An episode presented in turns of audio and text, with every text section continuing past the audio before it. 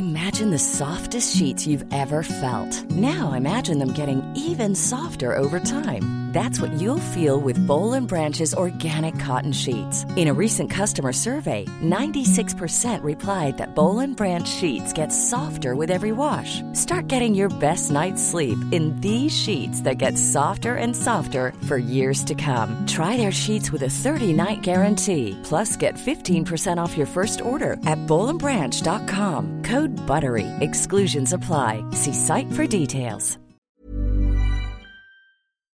Dixo Exile. Network.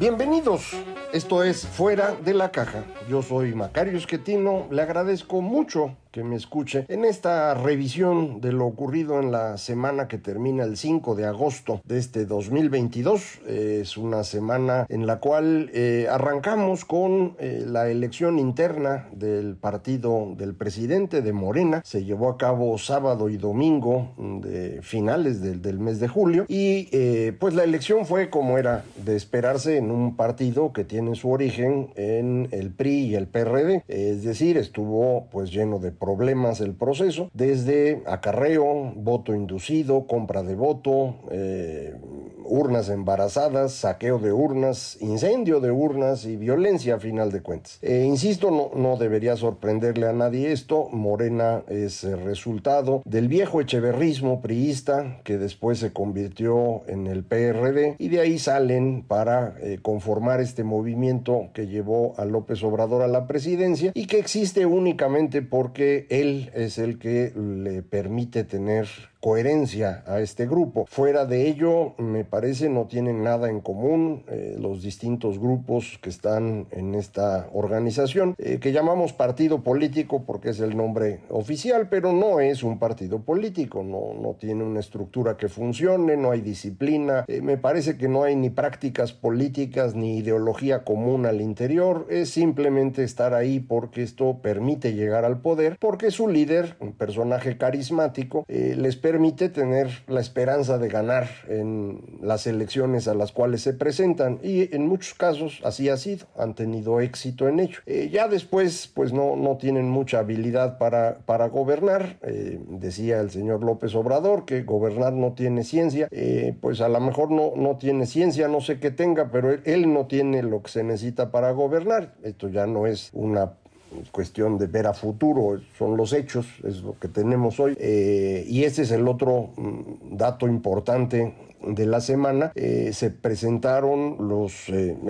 por un lado, el, dato oportuno del Producto Interno Bruto del segundo trimestre, que no me acuerdo si platicamos la semana pasada, eh, y por otro, eh, los datos fiscales, que eso sí no pude detallar con usted la semana pasada, pero ahora lo hago. en materia de crecimiento de la economía, el dato del segundo trimestre pues fue positivo y el presidente lo celebró diciendo miren nosotros crecemos y Estados Unidos no eh, pues es lógico que, que, un político celebre las cosas que le parecen buenas eh, y no se acuerde del mismo dato cuando las cosas no son tan buenas. Entonces pues tiene razón el presidente en, en celebrar. Eh, no mencionó que pues, Estados Unidos ya recuperó el nivel que tenía antes de la pandemia y no solo el nivel sino la tendencia eh, mientras que nosotros pues estamos lejísimos de eso y no lo vamos a recuperar. Eh, ahora este, este viernes eh, 5 de agosto incluso se quejó de que los eh, empresarios y los analistas que están mm, viendo que la economía no funciona pues tienen intereses y estas cosas que dice él con tanta frecuencia.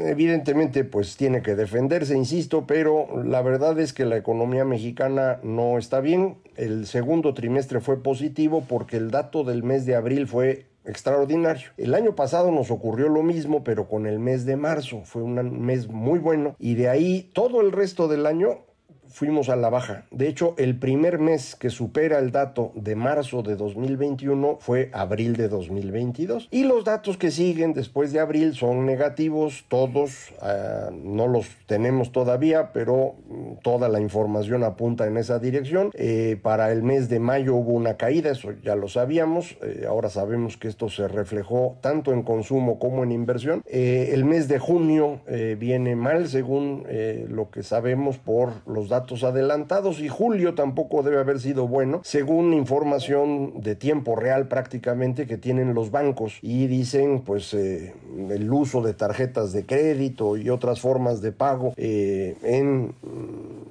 las compras al menudeo, en los hoteles, en ese tipo de cosas, se cae durante julio con respecto al mes anterior. O sea que vamos para abajo otra vez. Eh, de manera pues que este, este año no va a ser de crecimiento importante. Mm, ya ve usted que eh, hay distintas estimaciones de los colegas. Eh, yo sigo pensando que alrededor de 1.4% puede ser el dato para este año. Originalmente yo había hablado de un poquito menos de 1, pero insisto, el mes de abril fue muy fuerte y, pues solito ese mes nos coloca arriba de lo esperado, pero no es gran diferencia. con este comportamiento, el próximo año debe ser todavía un poco menos bueno, según eh, parece, eh, por la economía estadounidense, que si bien no necesariamente estará en recesión, sí va a tener un comportamiento más lento. Y esto para nosotros es muy importante porque es lo único que nos hace movernos. Ya les decía yo, consumo e inversión no se mueven mucho. Eh, el consumo es el que más o menos ha ido avanzando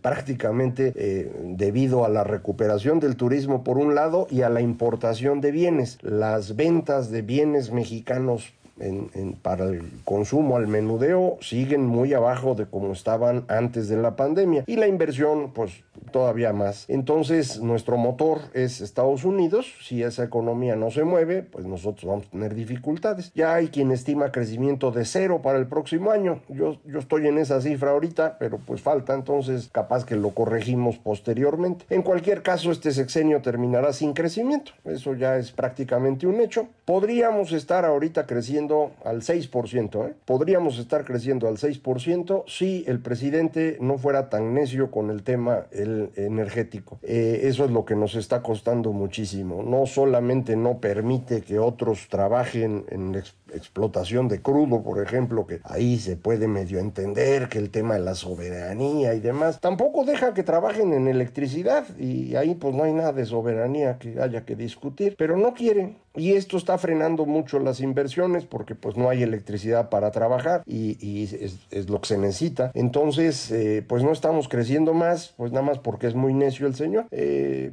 entonces, bueno, pues este año ya no, no habremos crecido. Sin embargo, el panorama en las finanzas públicas apunta a que las cosas pueden ser bastante más serias de lo que estoy comentando hasta ahorita. Eh, ya pude revisar los datos. Le había yo comentado desde hace tiempo que hay una mm, duda entre los expertos en economía en este país acerca de la crisis fiscal. Eh, creo que todos coincidimos en que vamos rumbo a una crisis fiscal, algo que nos había ocurrido en 76, en 82, en 87 y en 95. Esas crisis todas fueron por un problema de falta de ingresos del gobierno. Esto se reflejó de distintas maneras. En 76 fue una crisis que resolvimos con una devaluación. En 82 fue una devaluación todavía mucho mayor. En 87 lo convertimos en un proceso hiperinflacionario. No alcanzamos a llegar tan lejos, pero en ese rumbo íbamos, corregimos a tiempo y logramos salvarla. Y en 95 esto se notó más por deuda privada que pública, pero el origen era la deuda pública. Eh, hoy en día estamos en ese mismo problema eh, y le decía yo, la duda es cuándo va a ocurrir. Ya el consenso de los economistas es que sí va a ocurrir y la duda era cuándo. Muchos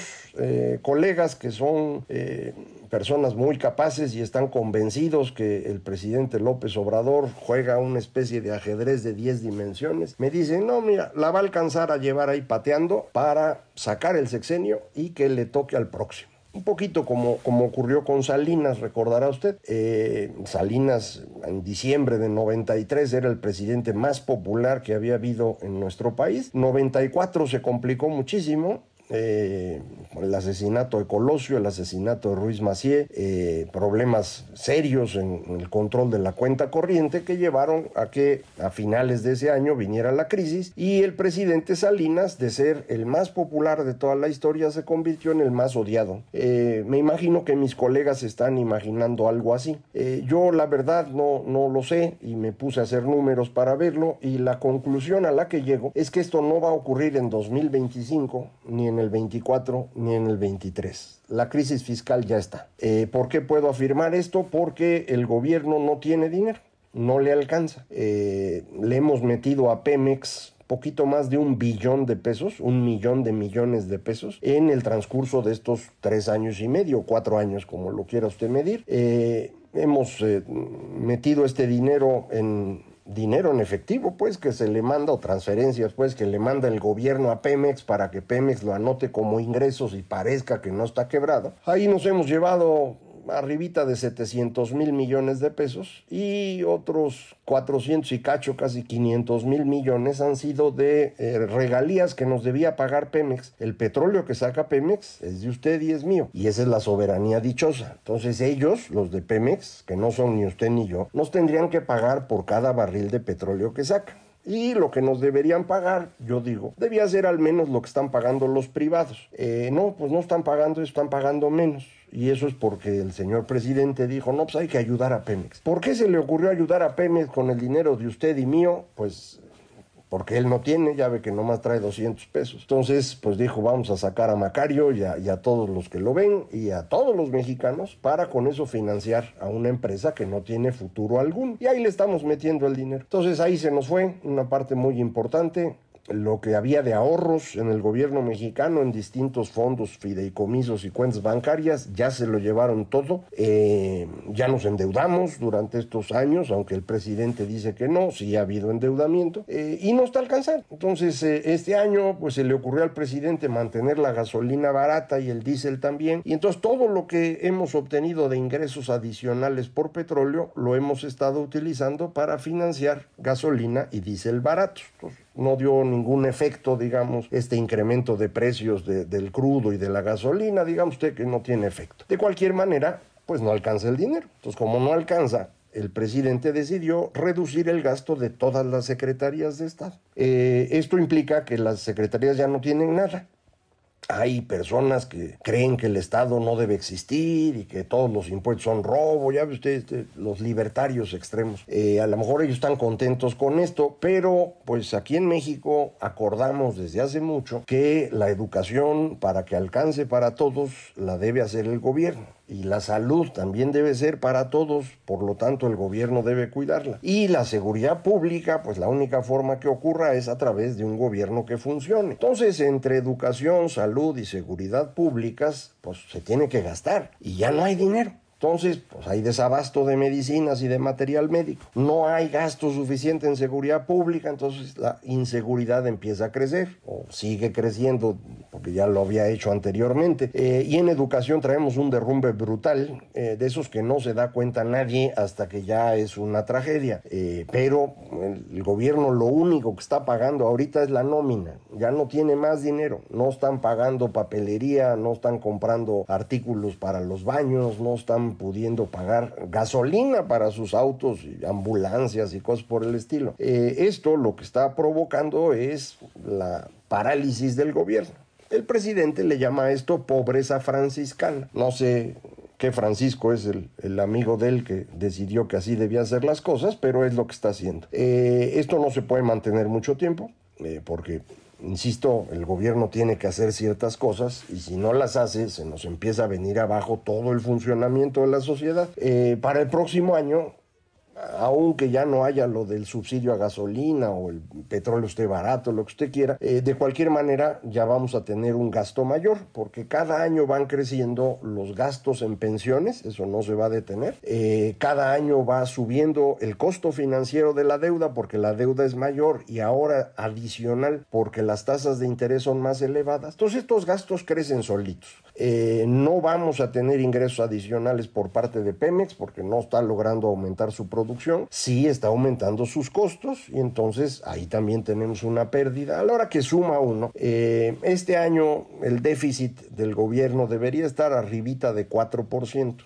es una cifra que ya es alta. No es así espantosa, pero es alta. Pero el año que entra va a ser de 5 y en el 2024 va a ser de 6. Eso ya es mucho. Eh, ya no se puede financiar fácilmente. Las empresas calificadoras, creo yo, en algún momento van a decir ya estuvo bueno, eh, castíguenlos, quítenles el grado de inversión. Eso no es una tragedia tampoco. Lo único que significa es un mayor costo de la deuda, por lo tanto el déficit se hace más rápido. Eh, y en algún momento, pues vamos a tener que juntarnos y decir, a ver, vamos a hacer una reforma fiscal y vamos a volver a revisar en qué gastamos. Eh, esa reforma fiscal, para que tenga sentido, va a tener que incluir la revisión de cuáles son los programas sociales que, que, sí podemos financiar. El presidente se le ocurrió esto de la pensión para adultos mayores, que le fue muy exitosa cuando fue jefe de gobierno de la ciudad. Ahora lo hizo para todo el país y para este año, pues un poquito rumbo al 24, decidió bajar la edad con la cual se otorga la pensión, aumentar la cantidad y ya no podemos pagar. Estamos hablando este año de cerca de 250 mil millones de pesos de esta pensión. Ya es la cuarta parte de todas las pensiones del seguro y el ISTE, que, que fueron pensiones financiadas por los trabajadores eh, y que se refieren a un montón de personas. Y mm, ahora repartir estos 250 mil millones así nomás, pues es un problema. Yo entiendo que mucha gente se va a enojar conmigo, va a decir, oiga, pero los viejitos merecerían. La palabra merecerían no me parece correcta. Mm, a lo mejor sería bueno que tengan una lana, pues sí, sí, sería muy bueno. Eh, yo también,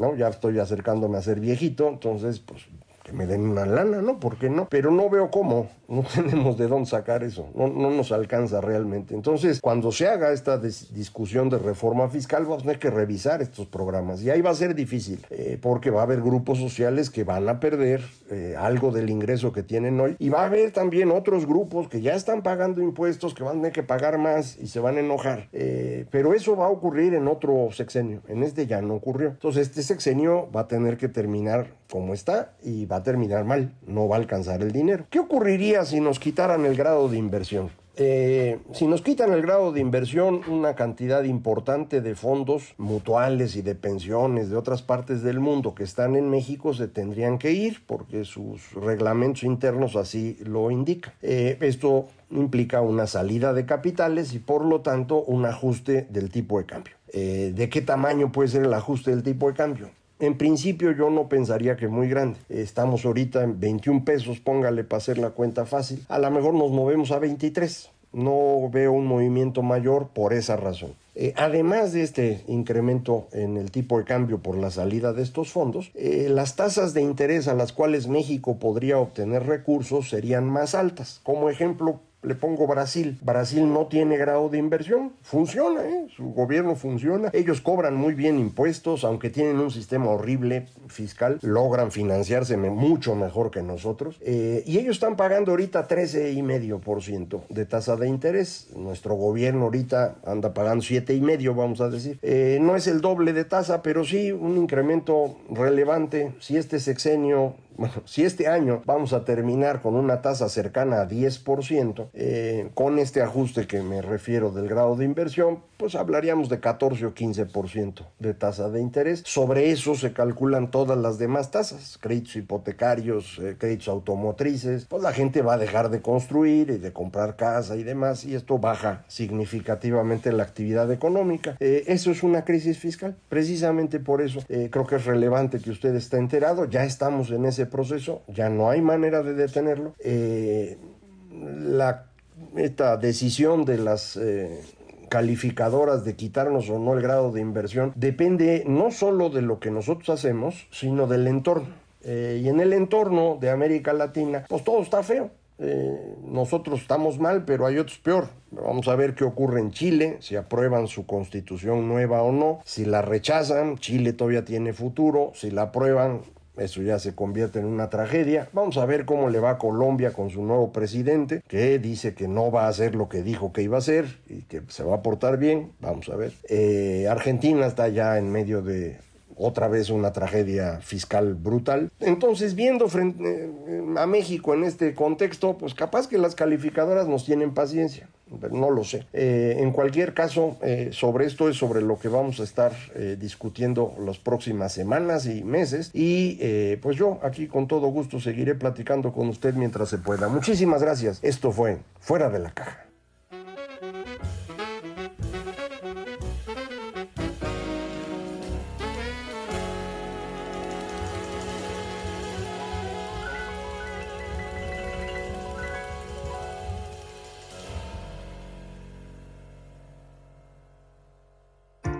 Dixo Exile Network.